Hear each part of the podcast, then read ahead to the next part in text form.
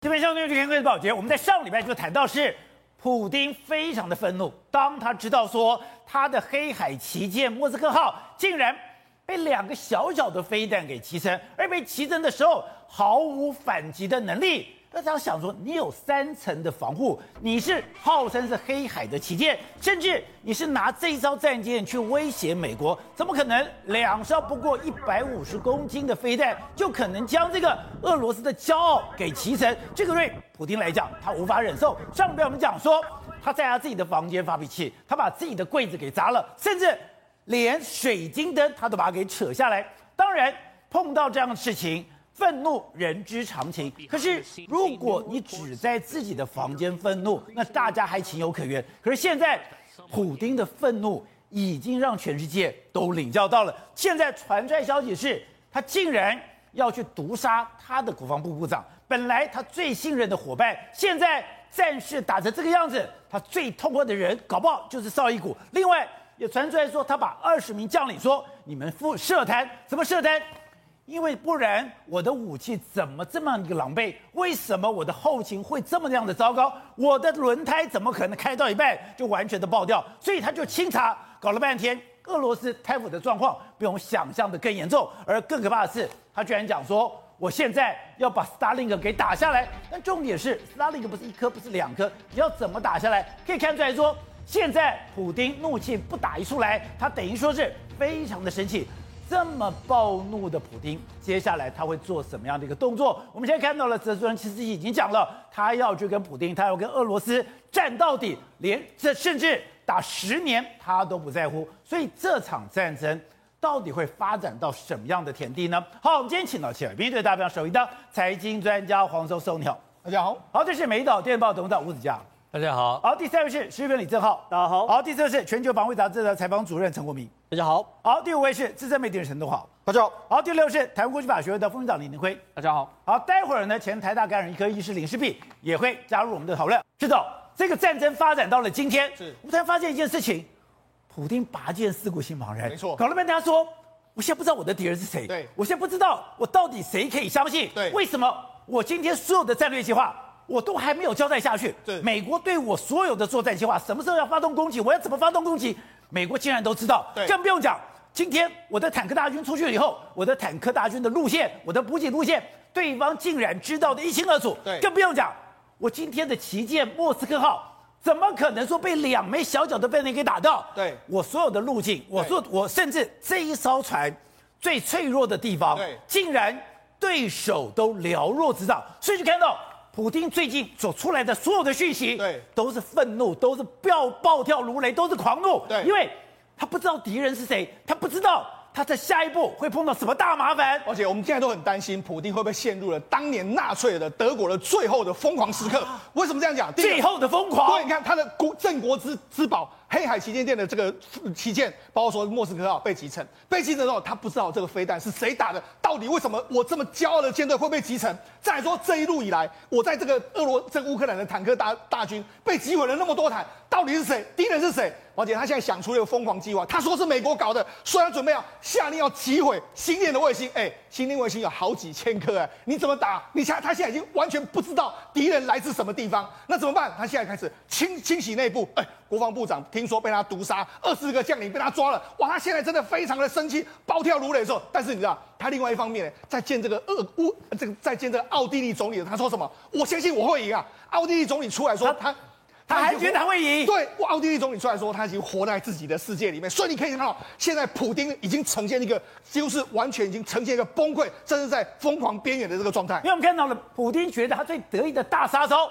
我觉得黑海舰队被击沉了。我本来我叫钢铁洪流的是俄罗斯的坦克，对，竟然已经有八百辆，将近八百辆，是已经被摧毁了。对，更不用讲，我的制空权到现在完全没有掌握。对，那我还有什么武器？而且而且现在国际上曝露更多莫斯科号沉没之前的照片，让整个俄罗斯更是颜面无光啊！好，你看，这是疑似是俄罗斯这个莫斯科号被击的这个画面，甚至这是俄罗斯这个莫斯科号的时候，当时这个冒烟的这个画面。保杰那事实上现在越来越多的这个消息指出说，两颗飞弹就击中，先是一颗飞弹击中了这个前缘这个地方，让它的动力已经丧失之后，哦、后来再有一颗飞弹再击中它的这个这个弹药库，造成这个大爆炸的这个状况，这么准？对，所以呢，这两颗飞弹就这样这么快速的打到这个地方了。所以我们那天讲说，怎么这么厉害？就两颗飞弹不多不少，对，两颗飞弹怎么可能就让一个俄罗斯的骄傲沉默？刚刚讲第一个。打动你的动力，对。第二个，打中你的弹药，而且跟他们令他们觉得难，这个难堪是什么？这照片到底是谁拍的？哇，这个照片里面，你看这个红、这个黄色的这个部分，就是疑似是俄罗这个莫斯科啊，它可能在这个地方已经着火了。这个画面，啊、可你看旁边空拍，旁边有非常多各式各样的战舰在旁边啊，旁边有非常多的这个船在这个地方，他们好像都在盯着你的一个情形啊。好，那除了这个之外，抱歉，你看，所以这是莫斯科号是。旁边其实有排阵列在保护他的。对，好，那除了这个之外，那这个，现在莫斯科当地他们怎么说呢？你看，他们现在这几天还试出一个画面，这是俄罗斯他们相关的军方去校阅，在这个这个所谓这个莫斯科号上面的士兵，他们听说有一百名是莫斯科号上面的士兵啊，那他觉得说此地无银三百，因为目前为止。到底莫斯科号里面阵亡多少人？到俄罗斯目前都还说不清楚。国外说阵亡了大概只有只有五十个人获救，但是目前为止莫斯科当当局是还没有说任何的这个数据。好，那现在有军事专家最不能理解是，你现在就是两颗飞弹，你就算是打得非常准，可是他们说这两个飞弹照讲这飞得非常慢哦，是它是次音速的飞弹哦。如果这样的飞弹的话，以莫斯科来讲，我们不知道不是有三重防护吗？三重防护来讲，你至少。有一百六十八秒的黄金时间，有将近三分钟的时间。你最不济，再不济，你进到我旁边，我都有机炮可以把你打掉。是，结果一炮未发，对，就被击沉。没错，实际上这两颗飞弹，一个是尼古拉耶夫发出去，另外是奥德萨发出去。这两颗飞弹，命，你说从这两个地方，对，两个地方，对。然后集成这个地方，对，没错。那事实上你要说啊，如果是很快的这个速度来说，那当然没有没有反应的时间，那当然没话说。这个距离约莫是两百八十公里左右的这个位置。好，但是你看发射，我们就讲，假设是这个真的是海王星飞弹的话，海王星飞弹呢，它的约莫飞行的速度是零点八五马赫。零点八五马赫，人家就说约莫跟民航机飞行的速度，它其实不是飞行的非常快的这个飞弹，不是飞行这么快的飞弹。我们就讲过，事实上在这一张莫斯科号上面来说，它有一个主雷达，主雷达之外，它萨姆三百还有配置雷达，所以按照这样的时间，如果它从这个地方飞出来是次音速的这个飞行时速时速的话，两颗飞弹飞过来的时候，人家人家算出来约莫有一百六十八秒的反应时间。一百六十八秒，约莫是将近要三分钟哦，三分钟的时间，哎、欸，三分钟雷达应该就可以扫到了。对，就没想你就算是全面，你就算是机械式雷达，你这样扫扫扫，应该也可以扫得到。为什么你完全扫不到？所以呢，为我们讲，它上面有三种防防范，一个是远程的萨类似萨姆三百这样的飞弹，另外还有近程的飞弹，还有短程就是有机枪炮。照理说三层防卫应该都可以防卫到啊，但是你一百六十八秒的时间里面，你完全毫无反应，那到底是怎么样？所以现在就有军事专家说了，他在这一百六十八秒的时间里面，人家可能是包括说美国啦，或者外这个所谓西方世界，用所谓的雷达干扰的方法，让你在整个雷达判读面面上面来说，你根本完全看不到任何东西之后，然后眼睁睁的这两颗飞弹就这样击中你，让你毫无反应的时间。而且导播，我们再来看这一张图，就非常有趣是今天。他怎么会这么精准的判断莫斯科就在这个地方？而且你在这个地方，你看嘛，我就刚好一个正三角形，我一个从奥德萨，另一个从尼克拉耶夫，两个地方刚好就击中你。击中你的时候，老婆注意哦，他们其实相对，如果说你真是海王星的话，它的等于说观测系统没有很好哦。是，照理讲，它不是看不见莫斯科号的哦。是，你在看不见莫斯科号的状况下，你怎么可能从两个不同的地点这么精准的？都打到莫斯科，对，因为这个海王星号它是需要所谓指引的方式，所以显然是有人指引你，然后让精准的命中这个。所以呢，我们就讲嘛，这这到底是谁在这样做呢？这是在莫这个乌克兰的这个军方里面来说，人家就说可能是有乌国外的这个指指引的方法。我们讲，实际上这是在乌克兰的战役里面来说，你看这是一一座山。一座山的过程里面，这是乌克兰军方在这边，对面其实有敌方的这个阵营，但是我怎么打到他呢？他说我是透过什么卫星在上面给我雷达，我接收到之后，我可以发这个炮弹越过这个山脉之后去集中到山脉外面的另外一边。也就是说，我靠的是这种所谓的卫星的指引，给我发射讯号之后，我知道你的敌方在什么地方。所以人家就说，这一次会不会在从奥德萨或尼古拉耶夫发出了这两颗飞弹，就是透过这样子卫星导引的方式，点给你坐标了。所以也就是因为这样，所以为什么莫斯科当局就说我要炸毁你这个星链计划？因为就是你星链计划搞的鬼嘛。而且我们刚刚讲过，在这场战争里面。为什么对俄罗斯来讲觉得非常的一个挫折？你的杀伤性最长的杀伤武器，你的苏凯三十五，对，结果居然被人家给打下来了。你今天的直升机居然就这样子被打下来了，是，甚至你今天连莫斯科号被打下来，都有一只眼睛全程紧盯。没错，事实上这一次来说的话，我们可以说无人机发挥一个非常重要的角色。乌克兰军方还有公布一个画面，公布画面是他们透过这个空中之眼一直在找。找找找，因为你看，这是一般平民老百姓的这个房子，你根本看不出来他战车停在什么地方。但他们就开始这样找找找，找之后，你看他们还把红标标出来，那几个就是疑似是敌方攻击的目标。好。那就是你的战车。对，那我标出来之后呢？哎，我就一个一个把你打掉。你就知道说，这个整个战役里面的过程里面，就真的是用上帝的眼光在看着你。然后地面上的部队是完全毫无招架之力，甚至你也不知道发生什么事情。那如果说我的一举一动被人家看光光，我当然会吓死了。对，所以你就知道，你就知道说，事实上现在普丁非常暴暴怒。普林暴怒怎么样？他现在就是说什么？哎，我可能会攻击你北约的这个基地啊。他现在就说，因为你北约一直不断的交付武器给他，我要攻击你。甚至这几天不是有传言说，俄俄罗斯宣称说，我们有击毁一个载有这个相关的补给弹药的这个飞机飞到这个乌克兰嘛，所以他其实他现在已经越来越，他有可能会真的如同这个最后的疯狂一样，孤注一掷去打你的北约，甚至打这个其他的这个国家的军队。孤注一掷吗？那除了这个之外，他 SpaceX，SpaceX 不是变成这个他他的可能未来要对付的目标吗？但你想说他有没有相关的能力呢？事实上，他去年的时候曾经发射过一个飞弹。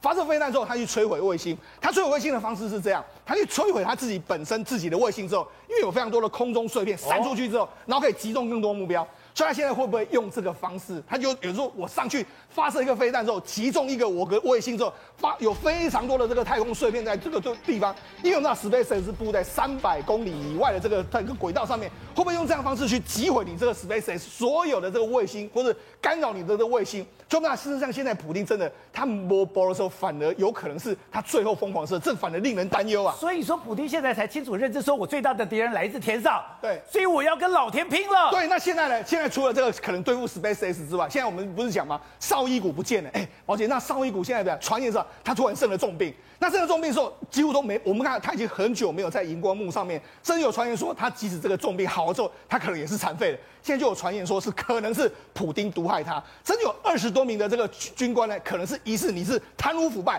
被我抓了，所以那他现在呢真的是完全八件四顾，两心茫茫，他也不知道敌人在哪里，同时之间他可能已经陷入了最后疯狂的时刻了。好，所以董事长刚刚讲的，当莫斯科整个沉默了以后，发现西方世界在看待这场战争的时候开始有一些转变了。现在泽连斯基讲的都非常狠哦。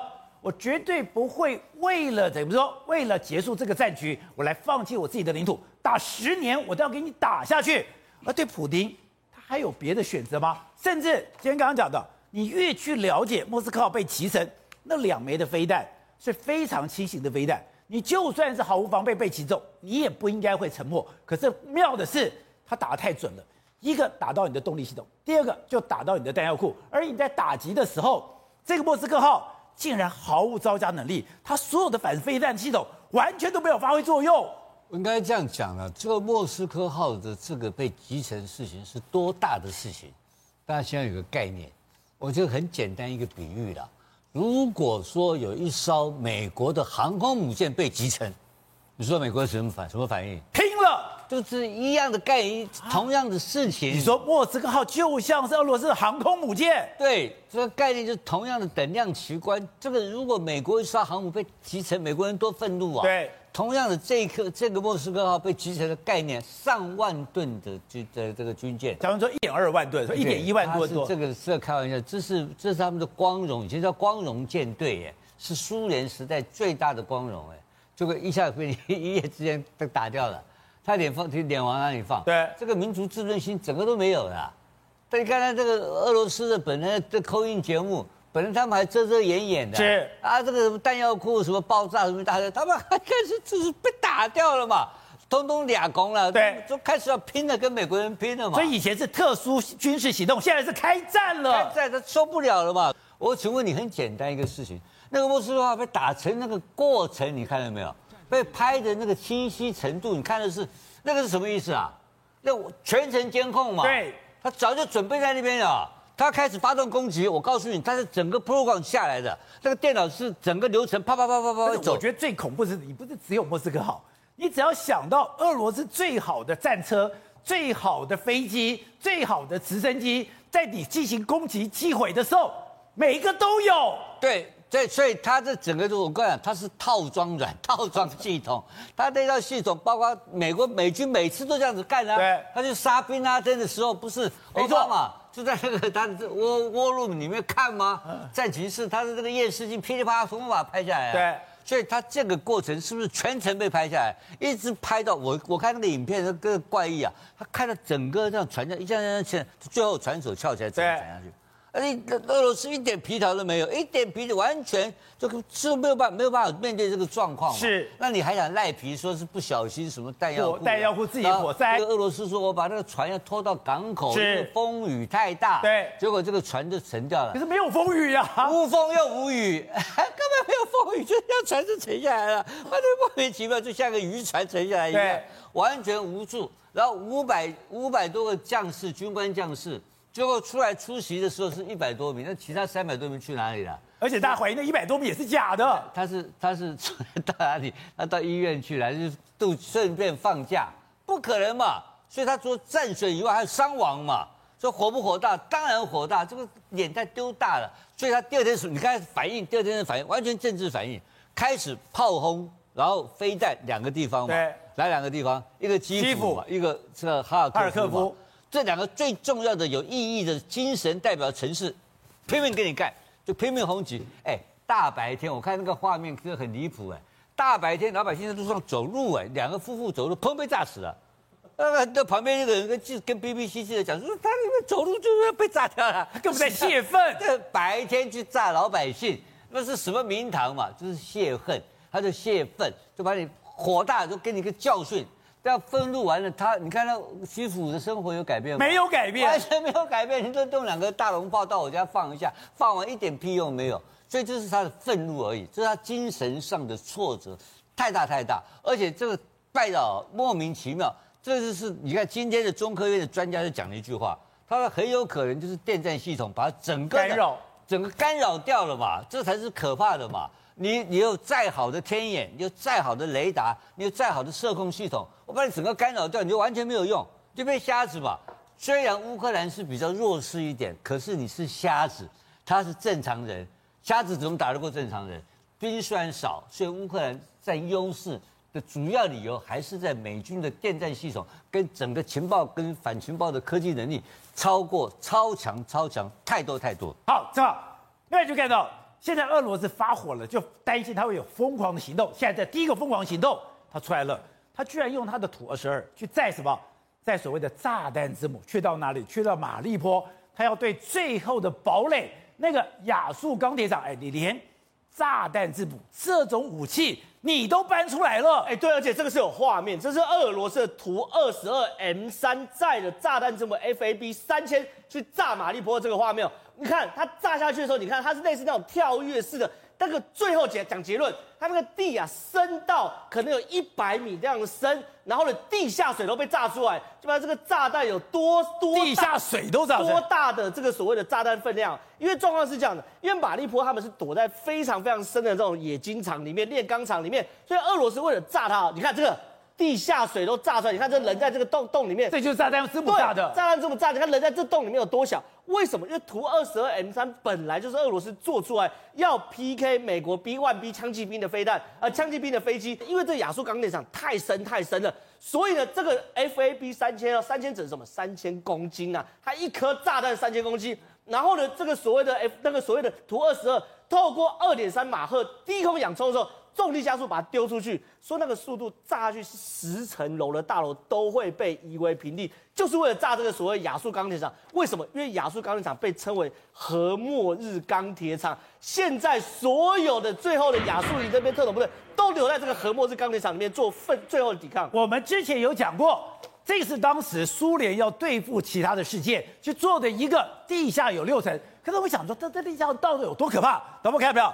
我们之前看到那只是冰，真的是冰山的一角。看到亚速钢铁厂，原来在底下，哎，我有这种钢管的一个通道，我有这种，等于说我有，我连在底下吃喝拉撒睡。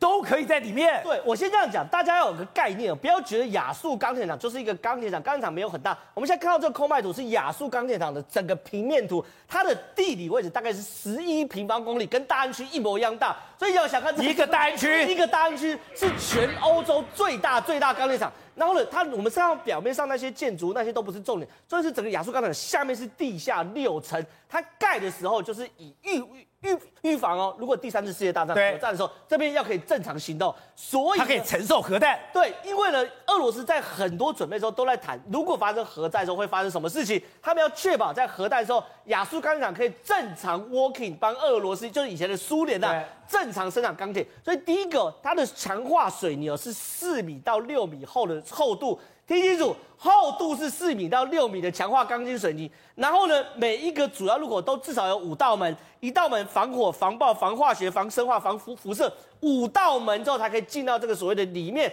然后里面歪歪斜斜，里面哦要做通行是用类似于那种我们在坑道里面那种车来去做所谓通行。然后因为非常非常深，它里面有常备大概五千人可以吃七年的食物，然后还有地下水，它挖到有地下水自然的水源，难怪底下不要这样讲，连已经弹尽援绝，这些人还可以死撑到底。对，而且呢，里面据说也有所谓发电机。然后重点呢，亚速钢铁厂位置在哪？就在这边。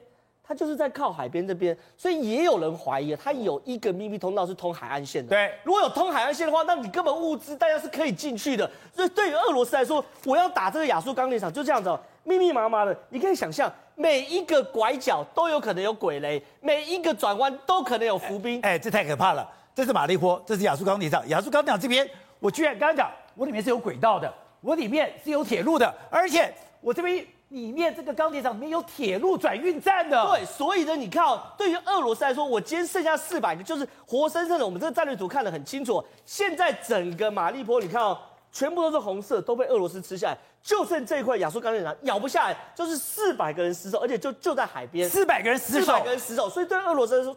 对俄罗斯来说，我只能做两件事，要么我就进去一层层清理，一层层清理，可死伤惨重啊！每一个转弯，每个地方都有伏兵或鬼嘞。对，所以呢，他们只好出动我们刚谈的嘛，FAB 三千那个炸弹之母，炸弹之母炸下去，看可不可以把这个亚速钢铁厂炸炸沉。所以他们之前想说我要灌水，可是没有想里面太深了，你不可能灌水。他想说我要把通道灌水泥，然后里面放毒气，可是你全世界已经警告你，你敢放毒气，全世界跟你拼了，毒气这边这也不行。就把炸弹之母找来了，把炸弹之母打，看能不能炸成。可偏偏你在旧苏联盖的工事实在太厉害了嘛，四公尺到六公尺的厚度，所以呢，目前看起来哦。没有炸到，也没有炸成嘛。但现在呢，现在连 TOS One 也出来了，就是所谓的那种所谓多管火箭炮。我们看到这个画面，就是对，这它可以在一定范围之内把所有氧气压成真空，让每个人肺被燃烧。TOS One 多管火箭也往这个亚速钢铁厂炸。可是问题是，他们就是躲在地下六层，你根本拿这边没办法嘛。所以现在大家要么就担心亚速钢铁厂里面弹尽援绝。但是担心什么？哎、欸，真的把沙林毒气丢进去啊！因为现在在北方的城市，苏美不是有看到沙林毒气吗？如果俄罗斯最后发现一不做二不休，直接把沙林毒气往里面灌的话，那这边也会非常非常凄惨。好，同意。刚才讲，现在这两枚等于说飞，那真的是一个杀伤力很小的飞弹吗？这两个杀伤力不不大的飞弹，居然可以把莫斯科给打掉。而我们今天讲导弹，导弹现在可怕的是可以 A 导 B 弹，也就是。我今天刚刚讲，我一个在这边，一个在这个地方，我就要击中莫斯科。结果我是看不见的，看不见了以后，我另外有一只眼睛，也就是我天上有一个卫星，透过地面的雷达，乌军会有个接收站，然后呢，我要接收指标以后，想都不用想，按照指标一打。就百发百中了。呃，我们先讲这个所谓的海上的攻击哦，海上攻击是蛮奇特。为什么蛮奇特？第一个好像就是说，这个海王星的弹头只有一百五十公斤哦。那为什么奇特？就是说这个莫斯科号很强大，一百五十公斤很小，很小。就莫斯科号很强大，为什么强大呢？因为它舰上哦配备了 S A N 呃六哈这个防空飞飞弹哦，这就是 S 三百的海军型哦。有多少枚呢？六十四枚。它什么概念？几枚？六十四枚。六十四枚。它一枚没发。它什么概念？就是两个营的爱国者飞弹在上面，哦，那还有中程的短台湾两个营的爱国者飞弹就在对，就在这上面哈。然后呢，它还有短程的，就 S N 四哈，这个射程比较短哈。那备弹二十枚，然后呃上弹二十枚，总共有四十枚。更离奇的是，它还有六门 A K 六五零呃这个快爆系统，什么概念呢？就是它有六座方阵快爆在上面啊，就是说这三层系统为什么没有发现这个来袭的？呃，海湾新飞弹的？那一说哈，一说说，呃，这个俄罗斯的舰上官兵都在睡觉，都在睡觉，然后没有拉战便哈，怎么可能？哦，那第二个人说，有没有可能是暗黑科技哦来帮助他？哦，那至于说。这个暗黑科技是来自于北约还是美国？不知道，但是有没有这种可能？呃，非呃，就目前来看，非常有可能。那这种所谓我们刚才看到的所谓正三角形，这个所谓的协同攻击，那协同攻击要先前哦要经过相当缜密的协商哦，这个不是可能不是乌克兰人所做的出来的哦，这个我们要小心这一段哦，因为说真的，这个是非常非常困难哦。那呃，无论如何，我们可以从哦这张图片看到说所谓 A 射 B 岛的概念。那 A 射 B 岛的概念，我们讲一个概念，就是说，哎。这个呢，就是说成功不必在我，什么成成功不必在我，就是说以前我们打炮兵打打的时候，哎，比如说啊、第一发啊炮弹打的时候，哎落在哪里以后回报说，哎你第二发要打哪里，然后其实要打哪里，现在不用，现在就是说，哎你一次打出去之后呢，哎有人会帮你导引哦，有人帮你导引什么意思呢？但可能是透过哦无人机哦来天空看。或是说哦，天上卫星来帮你指指引，还是说哦，透过特种部队哦潜入哈去帮你指引，这个就是所谓的 A 射 B 导的概念。那 A 射 B 导的概念，其实现阶段来讲，武器都已经相当进步，它可以呃发展所谓导引炮弹。就算哦你不是导引炮弹都没有关系哦，因为其实呃透过哦这个即时影像或即时声讯的传递哦，呃不管是无人机啊或是卫星通讯哦，它可以即时呃传递给炮兵系统。哎，你要。朝什么时候打哪个方向，哦，你就可以集火射击哦，甚至你就不用不用先前带校对都不用了。这为什么会不用呢？因为哈现阶段的科技哦相当的发达哦，然后让这个传统的炮兵哦，就算你没有换装导引弹头，都可以达到这种效果。然后它的威力有多大呢？比如说呃这个长城长城的自走炮哦，大概可以打呃三十七公里、三十八公里。但是如果火箭增程弹的话，它可以达到五十公里远呐。所以其实呃你不要小看说呃乌克兰说哎陆军它它虽然说比较弱，但是。他如果说这种旧瓶装新酒的话，可以，它可以发挥它很大的效力的。好，所以董浩，现在我看到这普京抓狂了，他非常愤怒。上礼拜讲，我在我的房间把我的柜子给踢烂了，把我的浴室的水晶灯我把你给扯下来了。结果现在，哎，我居然去传说，传说说毒杀他的国防部长，竟然怒逮这个，甚至更夸张的是，哎，我连斯大林啊，一个抓狂的普丁有多可怕？不，不能讲，刚才还。炸弹之母都出来了，这么讲，普京这时候就要让你觉得他疯狂啊，让我们猜他是真疯假疯。你们我们认认真想一件事，他只剩下这一招了，因为你我们没办法确认，美国也在想确认普京现在是真的疯还是假的疯，因为你光是猜测猜为什么要猜测他，你才知道他是会干出更疯狂的事情，或者他让你觉得你很疯，所以呢，你就必须跟我走上谈判桌。没有人可以猜普京真挚的想法，难怪泽伦斯基碰到这个状况说：“我不跟你谈了，没办法谈呢，我不知道该怎么跟你谈呢。更何况莫莫莫斯科号被击沉，对普京来讲，这个怎么谈？面子完全没了。我我的我的旗舰被你打掉了，我怎么谈？我只能全退啊！在谈判桌上，我什么都不会有。所以你看到今天干嘛？导弹全部炸，连连那个乌克兰西部都都炸，是好。”那炸完呢？炸完什么事情没改变呢？所以普京这时候一定回过来干嘛？你军你军方一定会有整数，到底有没有二十个将领不知道。对。那绍伊古这个国防部长是中毒呢，还是被暗杀呢，还是被囚禁呢？不知道。可是你只确定一件事情，很久没看到他了，很久没看到他。再加上今天还有一个消息，第八集团集团军又一个上将，一个一个又一个少将被干掉了，第八个了，已经累计第八个了。而且就在马利坡被干掉。好，可是第八集团军是一个很重要的一个指标，为什么？它是二零一零年才重新组建的，二零一零年重新组建第八集团军，重新恢复这个番号，然后放在南部南部司令部。他第一次编重整完，呃，组组建完是什么时候？二零一七年，跨跨过了二零一四年的克里米亚战争，也就是说，第八集团军，他从重新建立这个番号到整个成军的第一阶段，已经到了二零一七年。第八集团军的的兵力总是好的吧？因为你是从你是一手组建起来的，你的装备、你的各方面应该是 OK 的啊。可是第八集团军不是第一个少将被干掉哎，他已经两个以上了。这一支这样子第八集团军怎么会怎么会被打成这个样子？你如果是普京，克里米亚战后第三年的一个新的部队，而且是重要的番号。以前他是打过呃那个那个呃列宁格勒那些呃，跟打过那个斯大林格勒的斯大林格勒呃反攻德国的时候哦，他是他是他是他是其中的一一个一个番号，重新恢恢恢复。像这样子有重呃以前有重要光荣的一个番号重新使用的时候，他不会让乱搞。可是事实上告诉你一件事情，打残了，你连少将副指挥官都会被打掉，你要怎么去想象？你怎么去想象？然后你我们这时候就回过来看这件事情就就很特很重要了。所有的国家，包括泽伦斯基，这个时候你要怎么跟普京坐下来？所以这一局还要再往下看。